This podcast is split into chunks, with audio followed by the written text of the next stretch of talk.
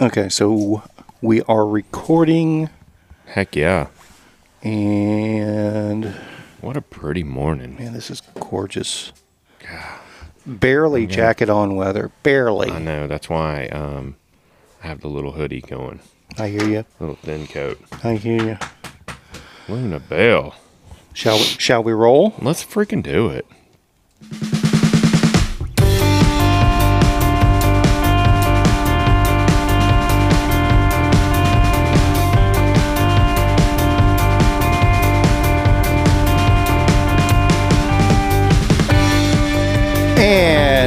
It is once again shiftless and a beautiful Gorgeous morning. autumn, fall. What's your what's your preferred term? I, I never find myself saying the word autumn. I always say fall. okay. I think it's a it's a like regional vernacular thing, isn't it? Or it's just a mountain biker thing because we fall. Yeah. Saw some good falls last night. Did you? yeah. Oh goodness. Oh my gracious. That, that leads me to um, my my first question I had for you, as far as bike maintenance goes. Mm-hmm. I was always taught that you keep your brake levers tight enough to where they don't move, but loose enough to where if you wreck, they will move. Okay. And last night we had a, a guy pull a uh, beautiful, splendid uphill endo and went down pretty hard. And his brake lever went up against his um, shifter, Yeah. which was an illegal move, anyways, but we'll allow it. And his brake lever, because it was dark, um, he kept going, My brakes are sticking. Well, his brake lever had Rotated. rotated down, and so he was running XT or XTR brake levers, and they're catching on the shifter. Little did he know. Mm-hmm. But when we stopped to address it, we had to loosen his brake lever to even get it to move. Oops. Um, historically, I've always kept my brake levers to where if they move in a wreck, you can just reach down and yank them back. That's the way I was always taught to run them. okay. I just didn't know if I was. You said you had a question in there. What's your question? Oh, I guess it was more of a statement, but just from my point of view. So Uh, I, I'll, I will be the first to admit I have never consciously thought of that specific. Well, the the whole Setup. reason you do that though, you, you don't want your brake levers so tight to where they won't move because then you run the risk of breaking your brake lever. Of breaking a brake lever, Yeah. and a broken brake lever is like one of the worst things you can try to deal with. So the idea is you you have it tight enough to where it's not going to move under regular use, but if you in the event of an impact, Sure. it will move. No, it it'll makes all it'll the s- yield. Yeah. Makes all the sense in the world. I've just never consciously thought of it myself. But in turn, I rarely set the brake levers myself. Yeah.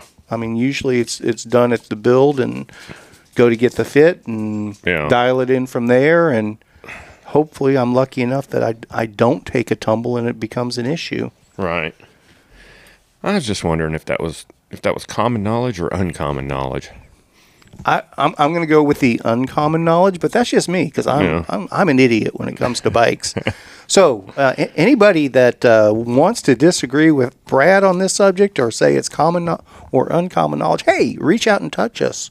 Shiftlesslive at gmail.com. I just thought that was one of those things that everybody did. And then I mentioned it last night. I was like, why are your brake levers so tight? He's like, so they won't move. And I'm like, but they're supposed to be able to move when you wreck.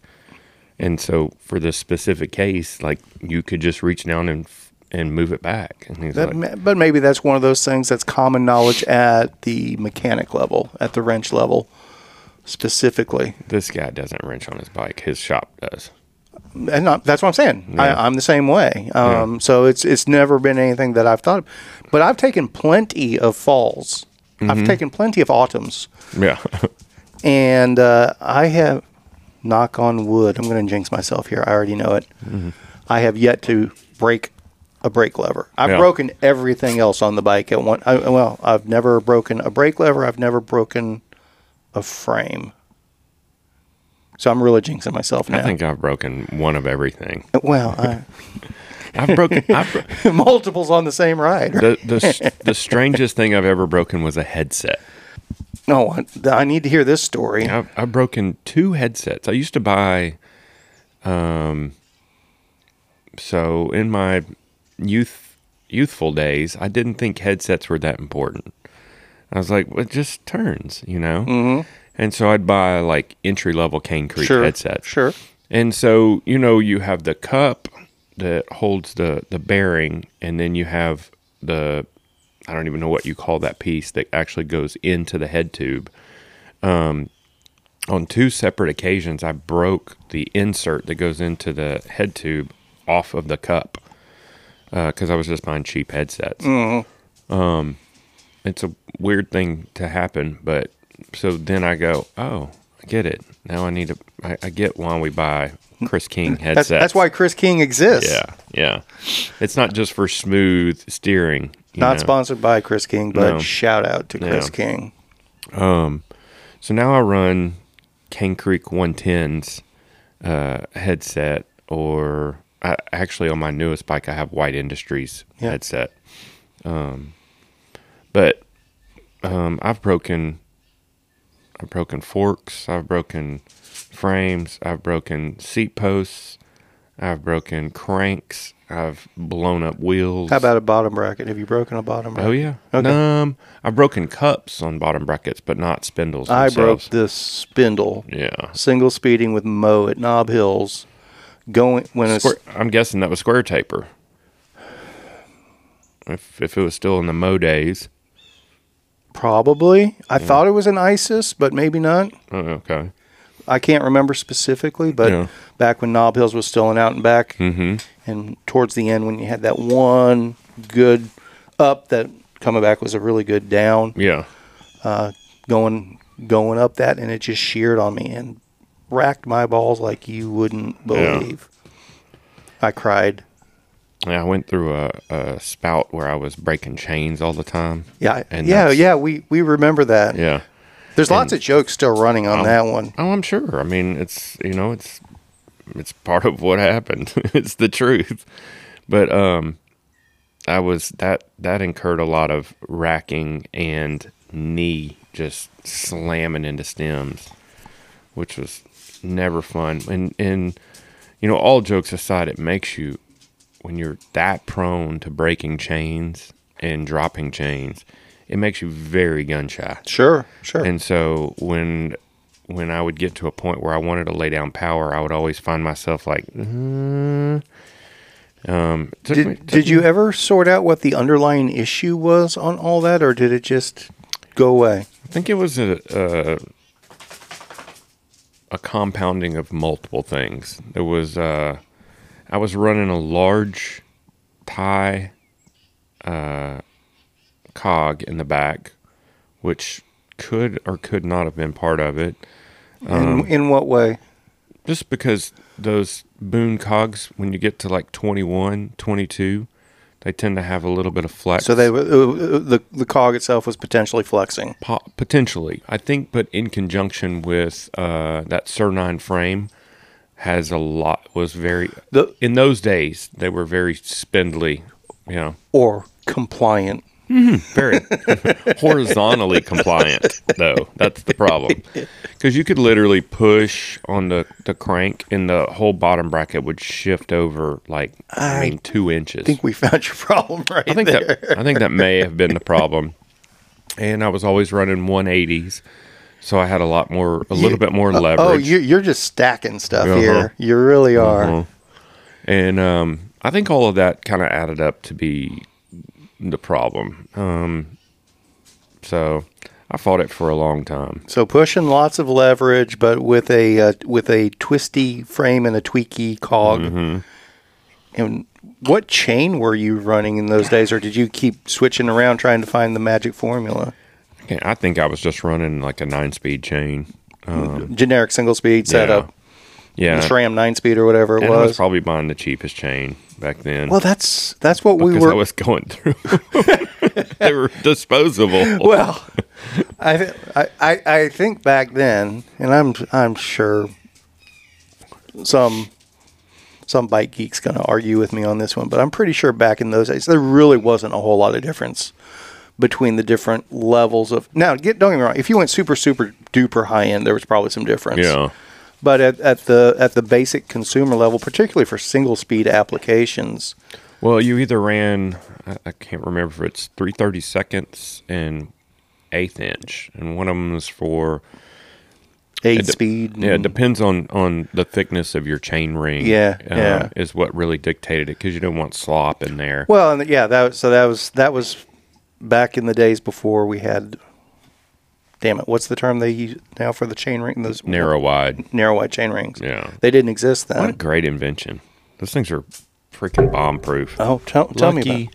Well, I mean, I went. Um, I went one by. I went one by 9 Mm-hmm. real early in the process. It was. Um, On your piece, wasn't Uh, it? No, it was on that strong that I got Okay. from Ben. I Yeah. ha- so I had it set up. Since, I love that bike. Mm-hmm. Uh, something was going on, and I decided to step back from single speeding for a bit. But I, I just like Clarence, just let's throw a shifter and a cog on there. Mm-hmm. It's like it's going to drop. Well, we'll figure out a way to, for it not to. Yeah. And played with it, and I mean, we had that little thing that was a little vinyl plastic nub thing that was supposed yeah, to be yeah, a yeah, chain yeah. holder, and Mhm. it worked pretty well Chain keeper. until it didn't. Yeah. Because since it's plastic, eventually it would wear down, and Sure. eventually the chain would be. But yeah, I was running one by nine in like 2008, 2007. Yeah. I loved it. I, I thought one by was a fantastic way to go. I'd take that bike out on the trails, and people would look at me like I was stupid. Is that a single speed or is that a geared bike? Make up your mind. I ran a. Um, I told you about when we rode down to Mount or Lake Whitney. I set my bike up, uh, one by, I think it was one by nine at the time, but for some reason I can't remember if it was where I had my wheel placement or how wide my rear tire was. I couldn't run uh, two of the gears, so it was relegated to one by seven, and we rode all the way to Lake Lake Whitney and back. It was like 186 miles, and it was it worked perfect. so Yeah, I, I, I get why things are 12 speed right now and maybe Yeah. about to become 13, or are they already 13? But there's, there's some people that are already messing with. it. I think Campy's already doing a 13. Um, uh, is it Rotor? I think Rotor's running a 13 transmission. I mean, but you know, I, I right before Big Bend, I converted my bike. Well, it was already 12 speed, um, but I replaced my entire drivetrain. Um, well, it worked flawlessly. It worked. It No, worked I'm- I- flawlessly, by the way. you did everything wrong, but it, did it still worked I out. did it. I would not advise anybody to do that, but but it worked perfect. Um, I replaced my chain, my cassette, my derailleur, my free hub body, and my cable. Um, actually, I did not replace my cable because I knew it was going to stretch. Um, but I have a brand new cable, and now I'm going to yeah, replace now, my cable. now you better replace the cable. Yeah. but um, I was was running um, 34 up front and an 1150, and I'm still running 34 up front. But when I went to an XD driver, it allowed me to go to a 1052. That's a huge spread. Yep. Like I don't even know with you know, I'd have to sit down with a pen and paper or like Sheldon Brown gear calculator. But when we were running two by and you were running like a an eleven, you know, thirty six, I don't mm-hmm. even know if you were getting as much gear range as I'm getting with the 34 10 52. Right. No, I That's get. huge. But I mean, it's that gear's almost too low. And then Well, yeah. I mean, you're you're you're pedaling at sub walking speed at that point. Yeah. Um, and there was still stuff I had to walk Sure. uh, sure. down there. So, but it's plenty of gear, plenty of gear, and I love it. Why are you so needy today, Luna? I'm just so needy. She misses her mother. Yeah, I bet. Yeah. I bet. Um, what else were we going to talk about? Did you have anything? Um, What was what we got? A, we got emails. got a couple of emails.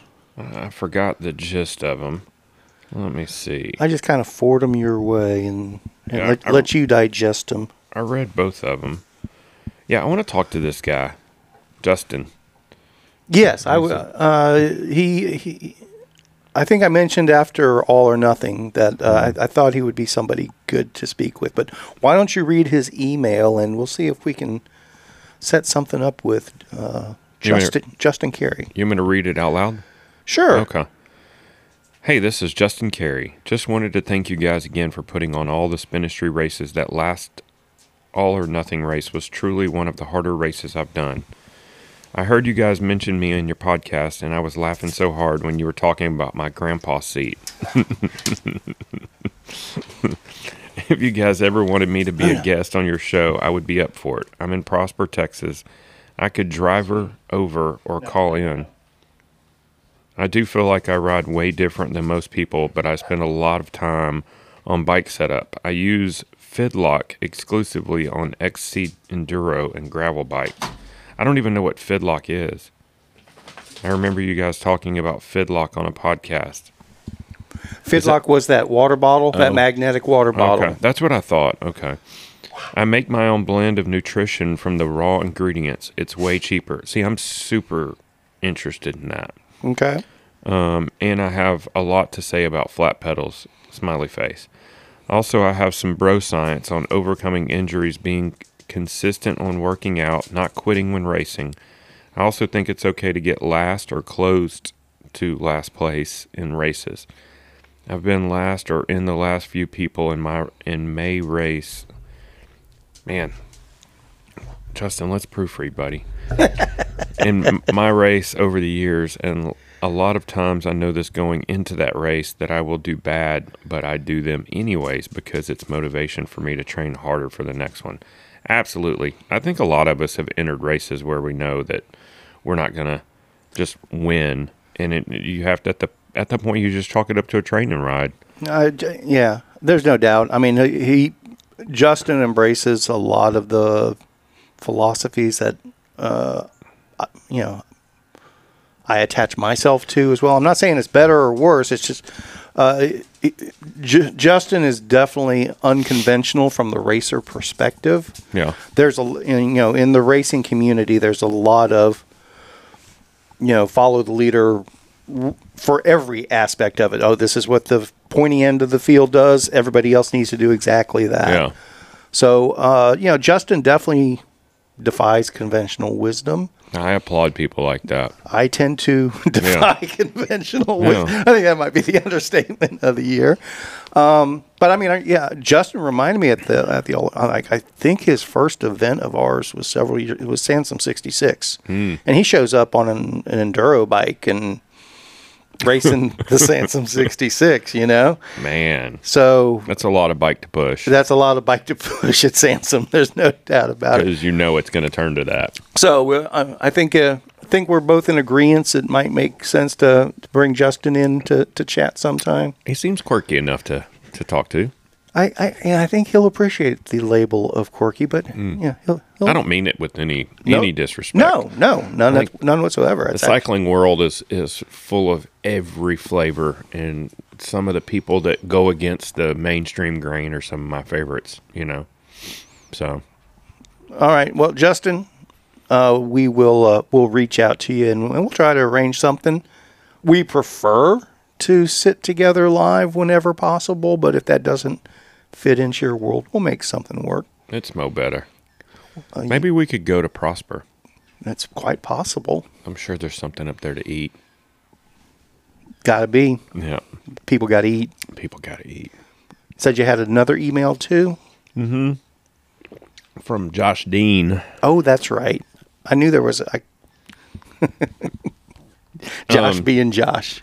I think we all know some of the stuff he's talking about, but he said had some time in the car driving to and from uh, Single Speed, Texas, so I took it as an opportunity to catch up on the show. Couple notes: Mike levels aren't even. Kevin sounds great, but Brad can barely be heard. I think we might have handled that Yeah, at we this point. well, we we took we definitely touched on it. The I think the episode he was uh, listening to was that one we did indoors, and we had to throw some AI remove background noise on there, so that did mess with Brad's mic levels a little bit there. But full disclosure, I think it was partially my fault not sitting close enough to the microphone. And, you know, maybe Kevin tweaking my levels down because he wants to be the front runner. More Brad, more Yeah. Brad. So, um, interview with Ron and Ted. You're such a dick. uh, interview with Ron and Ted were awesome. Keep content like that coming. Um, I, I totally agree. Um, Ron was a little bit much for me just because that stuff makes my brain hurt, but Ted was awesome to talk to. I mean, they were both awesome to talk to. Um, and he says, I suggest a winter training episode with Sean. He's a wealth of knowledge and knows the community and tech better than anyone. He is a very tech savvy guy when it comes to like indoor training and stuff like that. But he's not a, a mechanic. So, um, That's that's uh, that's that's one of my favorite things about Sean is he he's less bicycle mechanically inclined than I am, and that's Dude. that's a pretty low bar. I have to tell you a quick story where um, they do a Thursday night gravel ride uh, out of Prosper, as a matter of fact. Um, and so I would go up there and do that when Josh still lived here. Um, I didn't make it to too many, but probably half a dozen or so. Um, and I'm riding behind Sean on the gravel road one day, and I look down. I'm like, "Whoa, Sean, stop, dude! You got to stop." And he's like, "What are you talking about?" And I go, "Pull over." He had two, if not three, of his brake rotor bolts Oh, were almost all the way backed out to the point where, you know, if they fell out, they were going to go, it was just going to jam the whole system yeah, up. yeah, yeah. I was gonna lock up a wheel. I'm not talking like a thread out. I'm talking like three or four Sure, threads sure. showing. sure. And he's like, "Oh, oh, uh, uh." I mean, just had no clue. I was like, "Damn, son, do you ever look at your bike?" So I was just, I was blown away. I've never seen that before. But I have this, like, I want to say bad habit. I don't think it's a bad habit, but I habitually look at people's bikes. I'm always checking people's bikes out. And so that's the kind of stuff just sticks out to me. But I think anybody might have seen these bolts sticking out of his rotor. Spoken like two true grammar police right Mm. there, but uh, I, I see both ends of that spectrum. I relate to both ends of the spectrum. I think I'm pretty solidly in the middle myself, but I, I will say this along those lines. I hate to admit it, it took a long time, but I am I am finally a center lock convert. Mm. I just don't get it. I've never messed with them. I understand. Yeah. I understand. And that's part of the problem too is I have a whole fleet that are all six Well, bolt. that was my you know? that was that that was my that was my issue as Mm-hmm. well, and I've just I've over the years from the promotions aspect, that's one of the things you see. You see the stuff that t- tends trends to have problems and trends to never have problems. Mm-hmm. Of what first generation of center lock, they had some issues with things backing out, or maybe it was some of the conversion kits or something. I can't remember. But the last four or five years of center lock, it's it's basically flawless. There's no issue. There there are no bolts backing out there, and it's surprising how often I have seen uh, rotor bolts backing out and causing issues for people. It's called Loctite. I understand that. It's called just doing the right thing. Okay, Yeah. welcome to the 21st century. Not everybody does the right thing. We can't blame the technology for I'm not blaming the technology. All I'm, all I'm saying is center lock is more advantageous to those people that are less detail oriented than you might be. That's a fair point. I just um I don't know. And and, and it's not that I'm against center lock. On paper, like I know I can't argue the fact that it seems more efficient, you know. It's a better system, and I, I, I this Yeah. is me. I was a center lock basher for years. Yeah. I, I, I actually almost hate myself for admitting it, but I am one of those people that can have my beliefs ch- changed. I just um I don't know. I don't know why I'm diametrically opposed to it. I just it's just never been my thing and part of it was I think part of it had to do with Shimano. I I, I don't know why I was I can't remember I, I I've been angry for so long I don't even know why I'm mad. Yeah, um, I I really don't know what, Brad in a nutshell. Everyone. I don't I don't know why I drew a line in the sand, but at some point I did. And like I said, now I'm you know I have what one, two, three, four, five five bikes that are all six bolt. Right. So- well, I, I, I think you probably drew the same line in the sand that I did, and we're going back to almost every episode we've we've spoken about. Yeah. This was, uh, from my perception and probably yours as well, our crowd in general. This was an unnecessary shift in standards again. Is that that was the? I think we were all just bashing our head against the, here. Here comes another standard again. Yeah, that, that that may have been definitely part of it because there was so many just changes that were coming along and and I got really curmudgeony. Like I, I was a a square taper bottom bracket holdout forever too because I was like, well, why are we changing this? You know, um, but the- Actually, still something to be said to that Yeah. to some extent. well, but the reality is, it, you can have a an ISIS or whatever other interface bottom bracket come loose. You know, you can have your your pedal or your crank arm come loose a little bit, and it won't completely Yeah. ruin your shit. Yeah. Whereas I've had multiple bottom bracket crank failures just from your crank arm coming slightly loose, and then I'm such a dickhead. I will like tighten it and go, oh, that'll work. And then two rides later, it's loose again and it just continues it's to toast. waller. Yeah. It's. And so I know me and I know that how I tend to be with stuff like that. So once I, and plus the square taper tended to be a little bit more spindly, um, a lot more flex in that system versus current day technology. But I did, I held off for on square taper for a decade at least. So um, Well, I mean, the the I agree that there were definite flaws in the scare, square taper world. I'm not mm-hmm. trying to infer that we should have stayed there. That's not where I'm going at all. Yeah. But you knew what you were working with. Oh, yeah. Sort of thing. Whereas the last ten years of bottom brackets, it's that was part of the holdout too. It's like- it was like, yeah. I mean, because I had square taper on like four bikes, and so it's like, well, I could just take these cranks off and put these on, and you know, I had spares laying around. Yep.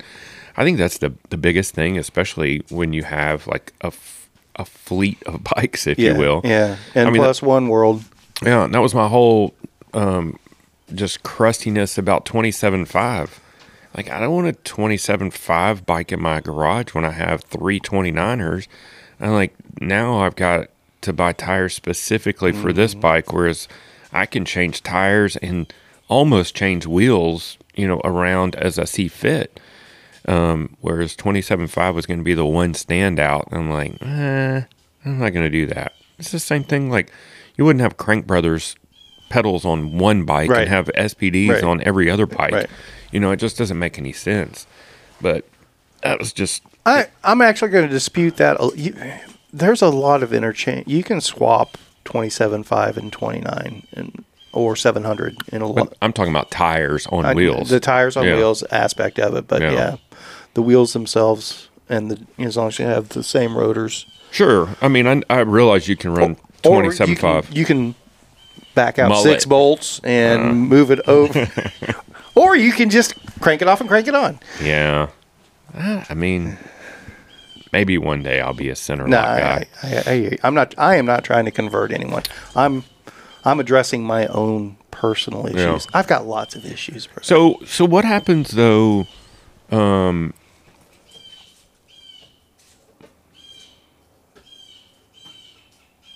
my beautiful birds. Yep. I, I guess I've I've never even taken off a center lock or or installed one, so I don't even know like how that animal works. It's got a spline on it, obviously, and it goes over a central hub, and then you have a nut that cranks down with I- the proprietary I'll, tool. I'll let my bike shop do it, Hmm. and I never have to deal with it. So Hmm. that that's uh, again we're, we're we're we're back in we're back in the realm of it just works Yeah. sort of thing. So there's there's some advantage to that uh, in my world, anyway. And like I said, um, I don't think in the last five years, maybe probably longer, because I'm getting old. So what I think is five years ago is now ten years ago. or 15. yeah, yeah. I feel the same way. I, I do that. I do that all the time. But yeah, I uh, I haven't heard of any center lock issues from anyone in at least five years. I guess is what I'm getting at. I would imagine that if you're having a center lock issue, it's it's a you issue. Like it just wasn't tightened down properly. something like something. There were there like I said, there was something in that first gen of center lock that was causing conflicts. I can't remember exactly. I'm sure they had to nail was. down their tolerances because all your standoffs have to be exactly Yep. the same. And then I don't even can't even my brain's too tired this morning to even contemplate like when you get to boost and non-boost and all that and how your how how wide your flanges can be and and where your rotor has to be situated and because it's got to be e exactly the right distance Yeah, from where the, the brake mount is and everything. So that's that's for engineers and, and whatnot. But anyways, I, I just that's one of those things I haven't thought about in forever. I just know like when I order wheels and Gabe asked me, Do you want center lock? I'm like, No. And I'm like that shitty about it too. I, I, I, hear you. I hear you. so but it, like I said, I don't even know what the And- root of my argument is. And I'm pretty sure, and any any wrenches listening, professional wrenches listening, uh, shiftlesslive at gmail.com if you want to agree or disagree. I'm pretty sure at this point all the wrenches prefer center lock too. I would imagine it makes their job a lot easier. Yeah. you know. Um, but then again, I don't know. I mean, I don't know.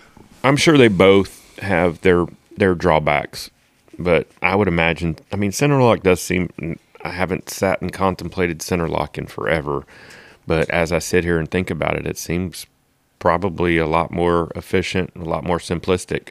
But then again, I don't know. Uh, not not dealt with it. I hear you. I hear you. Again, I'm not trying to convert anyone. Yeah, Just, just going. Uh, Kevin can change his mind. yeah.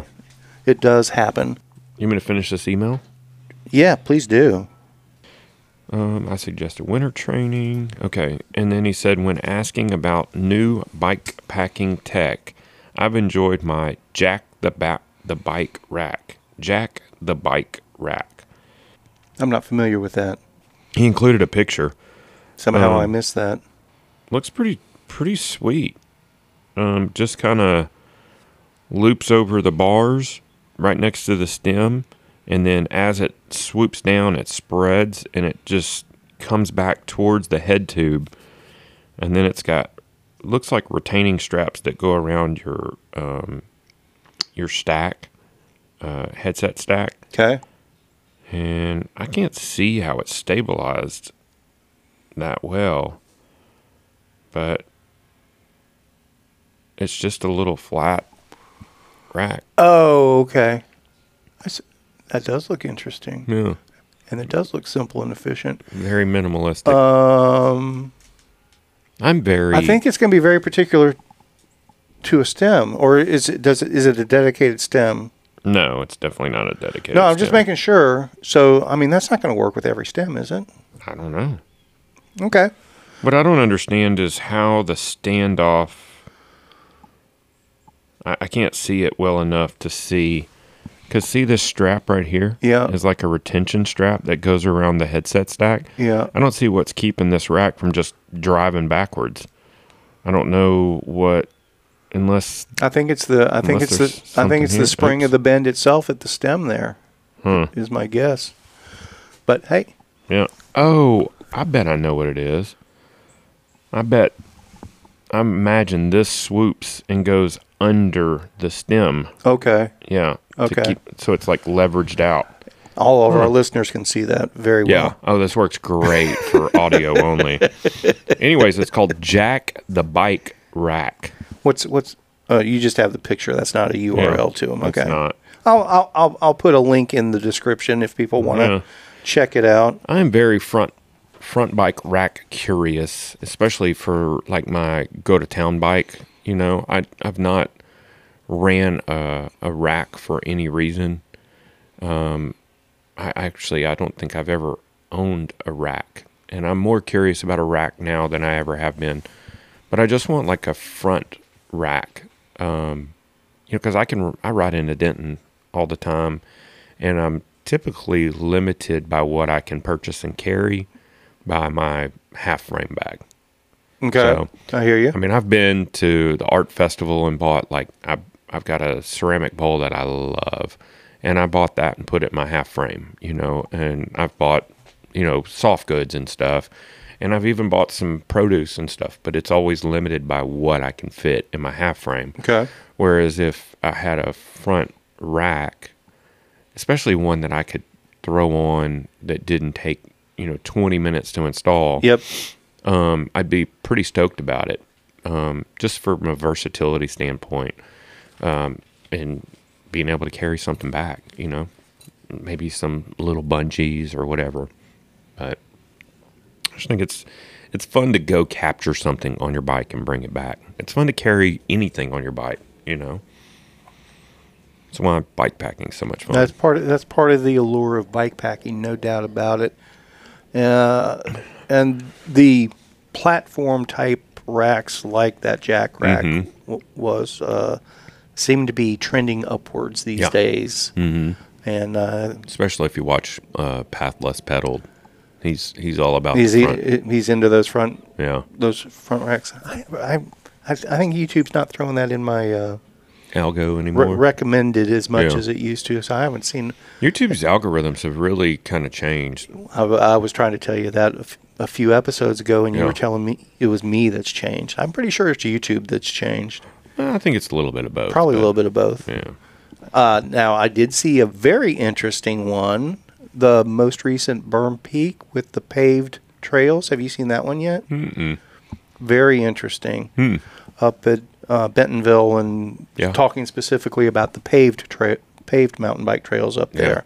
Yeah. McAfee uh, had some video of that a couple of weeks back when he was up there for Big Sugar, I think, or whatever. He was actually showing video of that. It's pretty. It's it's pretty interesting stuff, and his his takeaways from it uh, make a lot of sense. I'll have to watch it. I, th- I, th- I think uh, I think you should. Who knows? Maybe we'll try to get that guy on sometime. That would That be, would be- that, that would be, be an fun. interesting conversation. Yeah. I bet he's pretty busy though these Probably. days. That it's funny because when you say paved trail, I immediately think RCP. 'Cause remember all the bitching that used to go on Yeah, about yeah. dumbing down the trail? Well, yeah, maybe he- that was North Shore as well. It's all it's all of them. Yeah. it's all of them. But he he definitely touches on that hot topic. Yeah. when he talks about the concept in general and where it makes sense and where it may not. I just can't imagine because as much as everybody used to shit talk, you know, the the quote unquote dumbing down the trail, and it was always like, what are they going to do next? Pave it, Right, You know, right. And so I can't imagine being the guy that has to pitch the idea. Of, Let's pave let's the pave the trail. Everybody's like, what the fuck? I actually i suggested that we're, we have to be going on 20 at least 15 years ago for for LB Houston back Mm-hmm. in the day. It actually made sense to me. It's like just keep the train and throw asphalt over it. Yeah. It- it's it, it's you know it's always out of commission anyway. Yeah.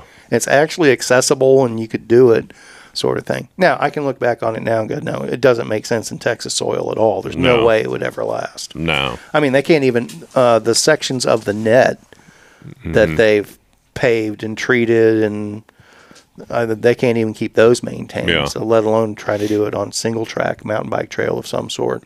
Yeah, I think crushed granite's probably your best bet. It really is. It but, really is. But I think about, you know, if I'm a novice amateur cyclist, I'm going to be intimidated by riding anything that's not just flat terrain that's going to tear me up when I fall. sure. You know what I mean? Well, but it's actually it, it, it's a two-sided coin though because the reality is when you're doing particularly as a noob when you're doing maybe something that's looser or sketchier or a little bit bumpier or whatever you're going a lot slower.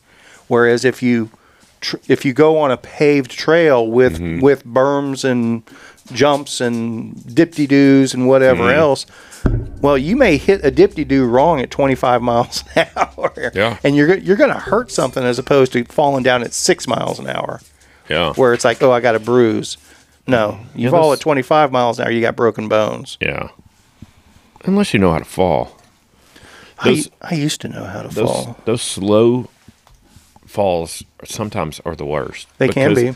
Because I think what ends up happening when you're going fast and you fall, it happens and you don't have time to fight it. You just go, "Oh, this is happening," and you kind of tuck and you and you lean into it, so to speak. sure. Whereas with a slow speed fall, well have- you're going to put an arm down yeah, or, or you have a lot more time to fight it, and so what happens is you're like, no, no, no, no, and then it's like, Right. and it just beats you. But the No, no. problem the problem with the high speed fall though is if you actually even if you're instinctually doing your tuck and roll or that's what your body does, if you hit a tree or a fence post or something like that, yeah, you're, you're going to really hurt something. those trees, man, they just don't move. They're stubborn as hell. That's crazy. I mean, that, that was that was how I dislocated my shoulder. It was mm-hmm. it, it was it was exactly that. It was in Atlanta. It was a it was a super fast, hard pack, twisty trail, just flying, and mm. it just crossed up, caught caught a berm, started to lift up, came down. It's like, oh wait, the trail went left. I'm going and I'm going into the woods now. Have you had you ridden that trail before? Nope. No. So you were flying on a trail you didn't know? Over. Yeah, I basically overcommitted. Yeah. But it was also one of those things. Well, I've been doing it for 20 minutes, and you could see where you're going, and got this one up, and it's like, oh. Yeah. I mean, I was I, I wasn't balls out or anything. Sure. I thought I was, I thought I was within safe parameters, but I thought I was within safe parameters for a North Texas trail. Yeah. So this was a little bit. It wasn't more technical, but a little bit more steep up and down and flowy, and it was a new type of trail that I wasn't used to. Oh, nice! Champions, go Rangers! Um Yeah, I have kind of a strict policy about not just letting loose on a trail that I don't know. Like Agree- even even last night we were riding uh, North Shore backwards, which is what happens after the time changes. Um, and it's amazing to me how every year I have to relearn that because Yeah. it's completely different. And so I'm not I'm real timid because I don't know I can't remember the trail. I mean, I, I've I've always had a basic rule of don't ride outside of what you can see. Yeah. What what you know, it, you know, if you're going into blind turns, yeah, even if it's a trail you know, yeah. You don't know when there's going to be a tree across the trail or some a, mm-hmm. somebody with a dog on a leash across the trail or whatever else. I've So- seen I've seen so many videos of people just flying down the trail, and then there was one, and it was it seemed like it was Bentonville because it was like pump track, almost jump track, right next to a road. And this guy comes Sounds up and he and he he's been hitting all these jumps, and he goes over this one jump, and there's a guy walking up the jump, and he just jumps and and he's midair Right. by the time he sees the guy, can't make any corrections. And the video cuts like right at impact. And I'm like, I'm glad I didn't get to see that. I remember those videos where these guys are going and and they're hitting jumps same way, but the the trail goes over like a, a berm down into the left and they just jump and go straight and they land down Yeah. this field and Yeah, they I've land seen- on top I've- of each other. Yeah, I've seen that one. That was like Central America or Yeah, something it's like, like, that. always know the trail. So, I mean, and and it becomes even more important when you're doing like true jump lines. You know, like when you're doing um, shuttle assist or lift assist. I mean, I I always slow roll a run at least once or twice before I go breaks off and, Sure. and just hit it. But Just for those who might be wondering, our nationwide dominance still has not taken effect. Still, still nobody from North Dakota or Alaska that's listening to Shiftless. But since we were talking about Damn you, Alaska. other countries, so our international audience is expanding by ranking Canada, nothing surprising there, Poland, Australia, Germany, United Kingdom, Philippines, Portugal, Nicaragua, Finland, South Africa, probably somebody that knows Garrett, Mm-hmm. Italy, Got it. France, Cayman Islands, Mexico, Estonia, Slovenia, Spain, Wow. Netherlands, Taiwan, Norway, New Zealand, Colombia, Slovakia, Dominican Republic, Brazil, India, Bulgaria, Austria, and Denmark. So we'll start working on world domination That's soon. freaking. That's an, That's humbling. That's pretty cool, I think. But it makes me think of a an ignorant question. Like, what if somebody's using a VPN I can. to listen? I'm not. I'm not the one to answer that question. Yeah. I'm just curious because I don't know how all that stuff works. I. I mean, I know VPNs exist. I don't even know what you're supposed to do with it or why. Quite frankly, yeah, it's so it says you're somewhere else. Maybe Well, no, basically it says you're nowhere. Maybe I mean I don't know. I don't I don't know. We're just two idiots. we're complete idiots, and uh, I'm sure Josh Dean will fill us in. Oh yeah, yeah. Um, no, I, I'm, I've become more and more like VPN curious because, especially all the stuff of, um, I I don't know. I'm also a conspiracy guy. Um, I've been hearing. go on. Yeah, I've been hearing that they they're gonna try to start regulating the internet uh, in America, um, and filtering what you can and cannot access and stuff. And it's even more of a reason to utilize a VPN because a VPN basically doesn't regionalize you. Um, so like it, in a, in a nutshell, and and I'm not going to do this Sure, any justice, sure, but sure. like if you wanted European content and it was limited because of your location in the United States, then you could utilize a VPN and the, the filter would know that you're in the United States, so you'd be able to view the European content. Just for weird example, but it has multiple benefits. It's just it's another thing to freaking pay for. that's my thought process, and that's how come I haven't adopted one yet. Yeah, I mean, I, I if if I find the need for one, maybe I'll I'll go that route. And no, we're not looking for a VPN sponsorship No. at this point. No, I don't even I don't even know enough about VPNs to Yeah, we, we even I don't, speak I don't wisely think we'd be able to do them any good. Although maybe that's the premise. If a dum dum like me can use it, so can you. Uh, we had a good group last night at TNSS. Back to riding at night, and we had our we had our uh, Thanksgiving feast afterwards in the parking lot. It was pretty cool. Had a lot of good food, um, good people. Had our burn pit going. Um, it's a good time of the year. My boy Dan brought some Peking duck, which was for me. I was super stoked I, about. yeah, I see that. Um, we had, I mean, we had a little bit of everything. Of course, Carl, the vegan, brought some salad, tossed freshly tossed salad right in the parking lot. We had sweet potato pie or sweet potato casserole, spiral cut ham. I, I know I'm missing a bunch of stuff. There was so much good food, chicken wings, and um, I brought bread and butter as I do. It was just good times. Good Very people. good. Very good. Oh, and Garrett brought, how did he say it? Milk uh, pie. It's milk tart pie, but it's uh, apparently it's a South African tradition, and it was fucking delicious. it was everything I could do to only eat one piece. What, so, what is milk tart pie? So walk, the- walk me through this. The closest thing I could probably put it to is like a buttermilk pie. Uh, um, you or, know, or chess pie. Chess pie. Yeah, yeah. Um, but it was it was inside joke. Inside stupid joke. good. You got to you got to go back good. several episodes. Yeah, it was um, a homemade crust. Um, I didn't get to ask him. It almost had had like a dusting on the top that up, and now it was dark. Sure, sure. Um, but it looked like it was like a, in appearance, looked like uh, cinnamon or cocoa or something. it was like a dry, Uh, yeah, you know, yeah. look. Um, but it didn't have a ton of impact on the flavor. And I meant to It was ask him what it was. not overwhelming at all. No, it wasn't like, oh, you know, like Right. if it was cinnamon or cocoa, it Right. would have been. Um, and neither one of those flavors were in that pie, so I don't know what it was, but damn, it was good. Um, I think that was the only dessert besides the sweet potato casserole. But anyways, it was good. Um, we didn't have a turkey though. I was weird. about to ask, was there a turkey involved? we had duck. Well, Who needs turkey when, When you you got, got duck. dude? yeah. It reminds me of um, a Christmas story at the end when they go to the Chinese restaurant. Chinese restaurant.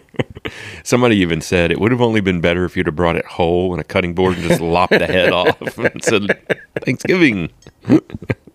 but that was Christmas. So, So- you know. and they're doing another one next I, I was about to say, forgive my ignorance. I thought I saw something about y'all There's gonna doing, be duplicates doing a everybody double feature this year or something Yeah. like that. Everybody, everybody couldn't make it. I- In fact, I won't be able to be there next Tuesday either. Um, I'm headed to Mississippi.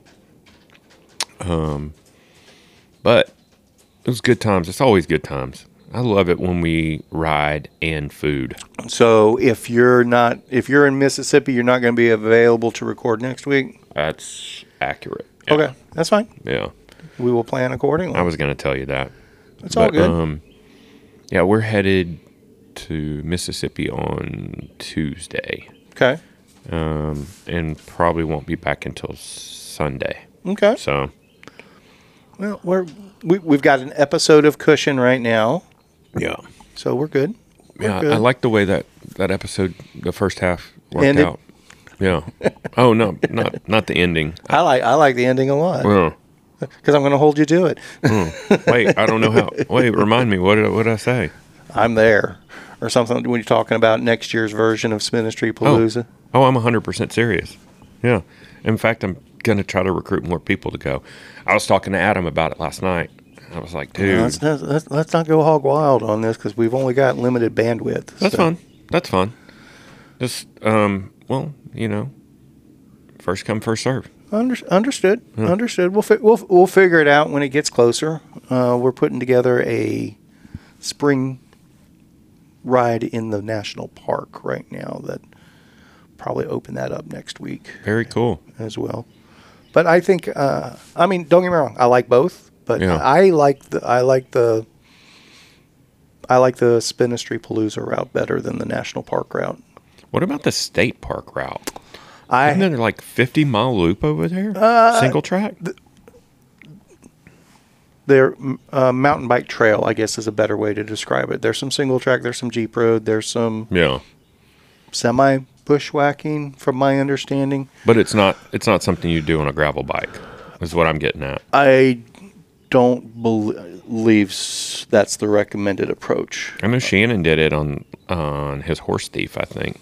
I mean that it's um, uh, I mean that's what the vegan cyclist and his buddy did on that impossible route. One down there was a good bit of the state park stuff. Okay. So uh, I can't remember what bikes they were on for theirs. Speaking of which, uh, vegan cyclist and the impossible routes and stuff, give me a, a like elevator pitch on your north to south route. That is that fully established, fully vetted. The route is vet- is 100% vetted. Okay, And and- it's been it's 100% vetted by bicycle tires too. Okay, so what i- what is the um, start and what's the finish? The start is the Red River, Uh huh. just north of uh, Muenster, Okay. uh, and the finish is Big Bend National Park. Oh, fucking tits. Yeah. Okay. And it's thirteen or fourteen hundred miles. It's a thousand miles. Oh, it's a thousand miles. Oh, okay. Only a thousand. Only a thousand. So has this has this route been ridden in completion uh, it has not been ridden con- continuously? continuously, contiguously, Yeah. point to point yet. yeah. Uh, we'll be doing a group in March Okay. for that on a semi-supported basis. Mm-hmm. W Well, semi-supported is a loose term. Uh, Spinistry vehicle will be around, and we'll see how it it works for a Are you gonna do it stage like like you do red? t- type segment. Yeah, I've got some stuff laid out. yeah. We have to get a little bit more creative. Mm-hmm. There's some lack of amenities zones that are more prevalent. That plays into my wheelhouse. Understood. Yeah. It's so we're uh, yeah so we're we're doing that in March. The end of that one will end up at Big Bend National Park. So we'll probably do if folks are able to come down for like Sunday, Monday, Mm-hmm. and want to do a Big Bend National Park Club Spinistry ride that Mhm. aren't able to do the full Tasha Trail. Mm-hmm. We'll do that one in March, but then we'll do an April Big Bend National Park Club Spinistry ride that's just the uh, just the national park is Yeah. is the idea for that one. That's going to be April nineteenth weekend. I think is what we have reserved at the moment. That's my anniversary weekend. Paula would love it. That's exactly what she wants to do. yeah, we talked about that. Um, that back to the name Tasha. Yeah. Can you tell me? I, I know we talked about this, not this specifically, but we talked about how you're a lot more historical with your naming of routes and stuff now, which I applaud.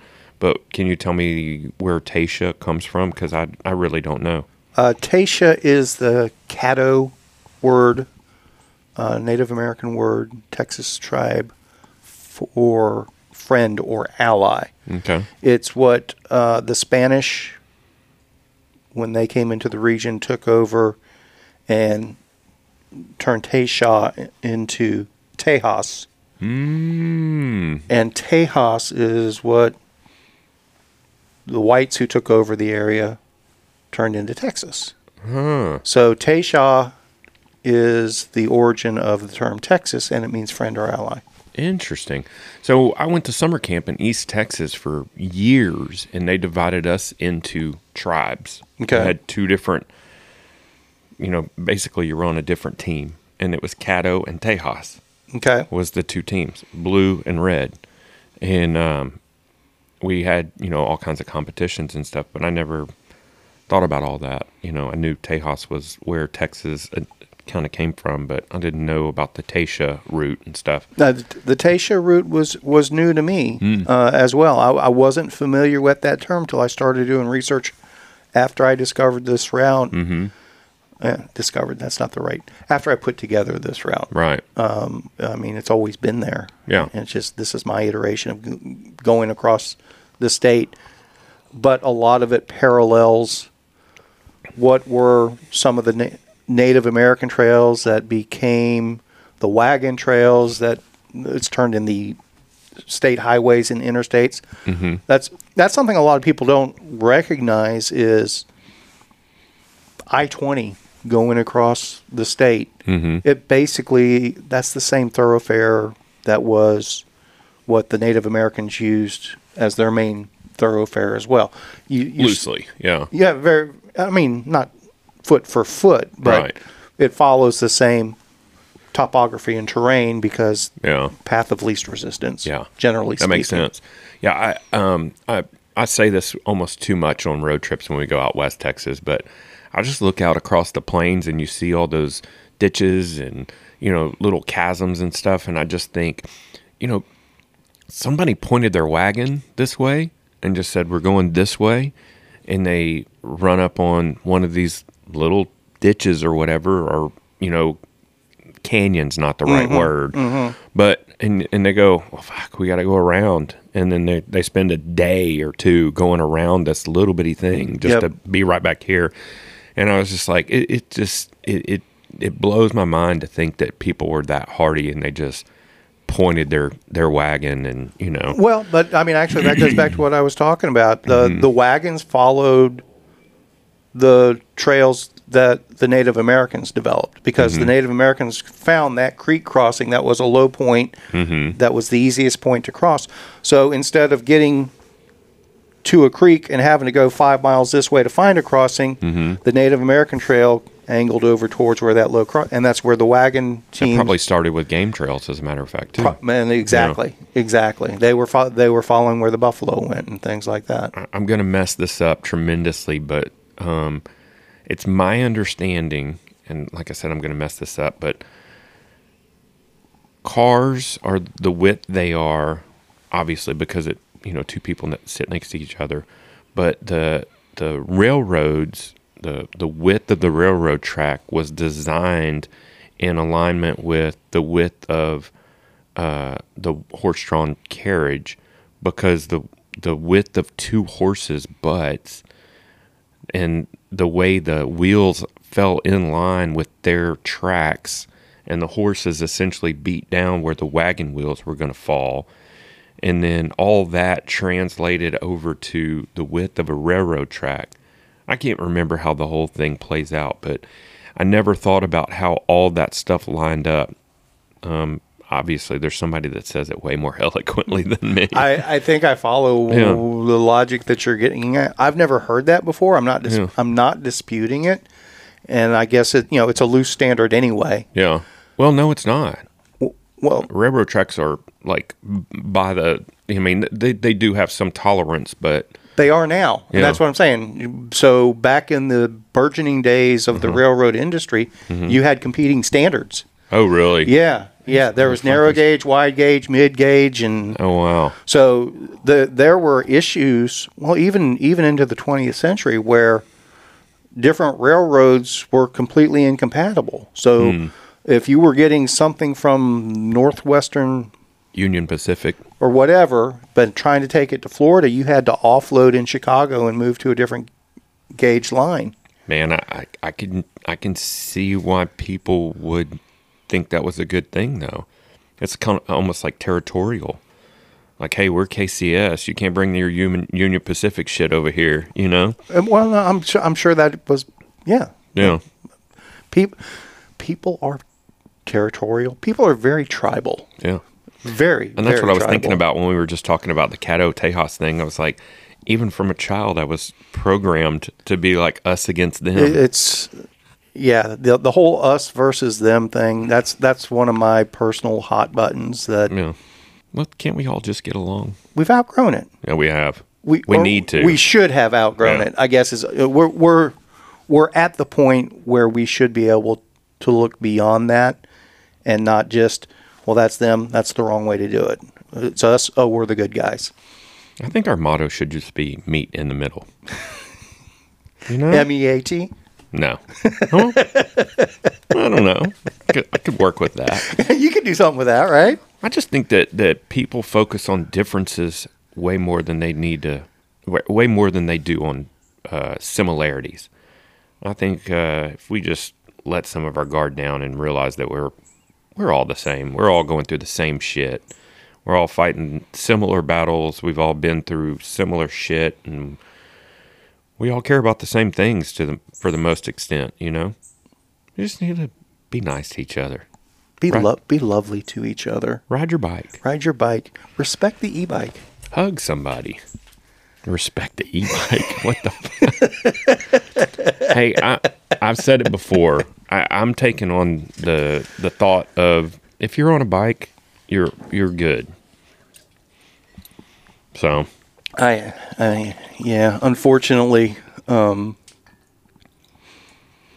based on uh, conversations with with my doctor, I think I'm going to have to go the e-bike route here sooner rather than later. awesome! I'm gonna give you so much shit. So much shit. Why? What'd your doctor say? Talk to me. Uh, it's just my. I'm, not a doctor, first of Right, all, but I'm right. going to argue with everything he said. I'm sure you will. No, my knees are fall- my knees are falling apart. It's, Yeah. it's that it's that simple. But can we not rebuild? Uh, we can replace them. Mm-hmm. Uh, it's highly recommended that that be delayed as long as possible because if I replace them now, I'm going to have to replace them again. Have you tried any stem cell? Not stem cell. I'm doing hyaluronic acid right now. I need to recommend PRP to you tremendously. Platelet rich plasma. Um, super cheap, relatively. Um, highly effective. Um, it can stave off all of this for probably three to five years. Um, I think, I think it's like a grand out the door. Um, but essentially, what they do is they pull your own blood, they put it in a centrifuge, cycle out the, the plasma. So the plasma is really concentrated, and then they inject it straight into the site. Um, the way the, the doctor explained it to me, um, your body is constantly trying to repair itself. but the more damaged a joint or area gets, the more scar tissue it has. So it's harder for your body to access that point and send all these resources. So what they're doing is by injecting it straight into the site, not only are they giving it a concentrate of what it needs, it's getting there right there. Um, so I, I thought I was going to have to have surgery on my back. Um, I, I mean, I was to the point where I couldn't, if I dropped something on the ground, I couldn't pick it up. Um, I could, I was so stiff. I couldn't, I mean, I, I, it was a struggle for me to get out of bed. Um, went and had an MRI done, uh, had PRP done, as have two, two or three more of my friends as well. And, uh, I think I'm a year and a half later and still just rocking. Um, I can't recommend it enough, and it at the very least, it's worth a try. I'll, I will bring it up to uh, my doctor. Well, your I- doctor's going to poo poo it. That's, Well, no, that's I- why I'm telling you. Yeah, see, now you're cutting me off. No, okay, continue. Uh, I'm pretty certain this doctor would not be of the poo poo ilk. Okay, He is receptive to n- new techniques. yeah, So, I mean, I'll bring it up for discussion. yeah. I'm I'm seeing progress with the hyaluronic acid. There's Yeah. no doubt about that. And what's what's the overall thought process of the hyaluronic acid? What what does I don't even know about so, that. Uh, basic, basically, that's um, it's injecting basically more joint cushion, but you know, essentially, so b- uh, basically, both my knees are trauma- traumatic osteoarthritis from when I got hit in 17, Mhm. and it's an ongoing degenerative thing, Mhm. and What the fuck was that? that was an acorn. Jeez. that scared me, and I'm not scared of anything. and um, surgery surgery helped at one point, and you know, They just scoped it or what? yeah, Yeah. yeah. Uh, I mean, torn meniscus in both knees is part of it, but just all all sorts of stuff. And I thought we thought I thought it was getting better, and I was just being stubborn about it, and I didn't recognize it, how degenerative it the it actually was. So I thought it was just I thought it was a me thing. I wasn't riding enough. I wasn't losing enough weight or or whatever else. And make no mistake, those things can help, but they can also they can also hurt. Yeah. And that's what I've run into this year was actually the riding is contrib- was contributing to the negative impacts of it. Unfortunately. PRP, bro. I'm telling you. Pretty impressive. Uh, I've been very impressed, and and I wouldn't have even known about it unless uh, somebody told me about it. Um, and like I said, two of our friends had it before me, and they were. I mean, to see them go from where they were to where they Uh, are. Does And I- anybody had it specifically with knee issues? Have you seen? No, but they that's the one of the main things they focus on is knees. Okay. Uh, knees, backs, um, uh, shoulders, and I think neck. Um, it's it's all these pain points that you have where you built up scar tissue and stuff. Now, obviously, there's stuff that they can't deal with, you know. Um, but I would, I, I, I think a consultation is free. Understood. I would go and talk to them and take any paperwork or scans or stuff you have, and just hear what they have to say. I- I'm, You know, I'm I'm open. I'm open to new stuff. because they're they're straight up. They will tell you mm, this isn't going to work for you, or they tell you, hey, we you could see a seventy five percent turnaround with with this. And I mean, I'm telling you, it was two days, three days, and by the time the tightness got got done, um, because they did on my back, they did uh, the the worst part about it was all the local that they give you um, to deaden the area so they can give you the actual injections. Um, it felt like a bunch of bee stings on my lower back. Um, and then everything else just felt like pressure, felt like somebody just pushing their thumb into you. Um, but they gave me, I think, 80 injections and Eighty. 80, yeah. Um, and it was, like I said, two days later, I was like, felt like a fucking cyborg. I mean, it was, um, it's akin to when I had LASIK done. I went from, I couldn't see shit till all of a sudden I opened my eyes and I was like, whew, This is this is And he is Crazy. wearing glasses for anyone that's wondering. well, all these things, these these non-invasive solutions, they have an expiration date. Yep. You know, I had uh, my LASIK lasted for I want to say 15 years. Not bad, you No, know. that's pretty good. So, and then this has an expiration date too. It's not a permanent fix. Right. Which is also, I think, a good thing because if you go in and you do something permanent, like change your joint and put in plastic or metal or whatever, five years from now, and they go, oh, that's stupid technology. We need to fix that. Or, you know, it went wrong because of this. This is essentially like a, an overblown cortisol shot. You know what I mean? But I think it's a good thing all the way around. So, I mean, I will have to do something else in Sure. the future Sure. for my back. and I mean, and ultimately, that's what I'm saying. I ha- I have to find an ongoing solution to delay the knee replacement aspect of it. Uh, that, that that's our goal right now, and that's why I'm saying my cur- my current doctor, I it, I'm sure he's aware of PRP, Mhm. And if he thought it was the right solution, I would expect he pro- he would be the type that probably would, would have already brought it into the conversation. But I'll clarify it to make sure. And if I'm not satisfied with his response, I'll be more than happy to talk to somebody else and get a different opinion.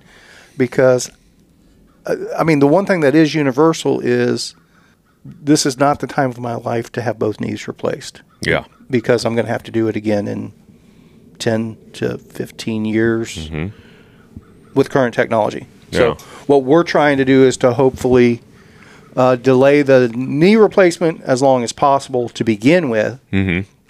Uh, but then hopefully the technology of the knee replacement improves over the course of time. So, what's maybe a 10 to 15 year window turns into a 15 to 20 year window Yeah. or a 20 to 30 year window sort of thing. Yeah.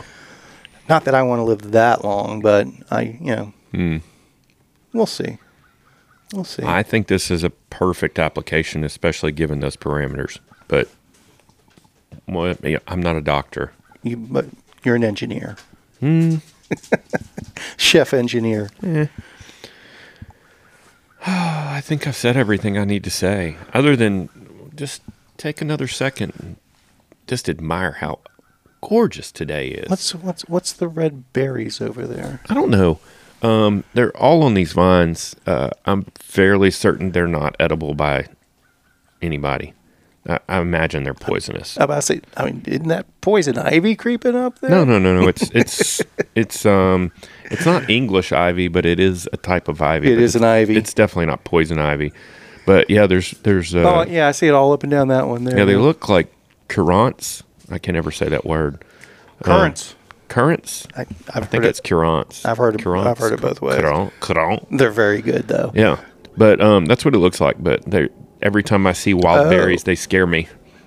Here, here, here was one of my biggest takeaways from Spinistry Palooza. Mm-hmm. The uh, the the word P O T A B L E regarding water.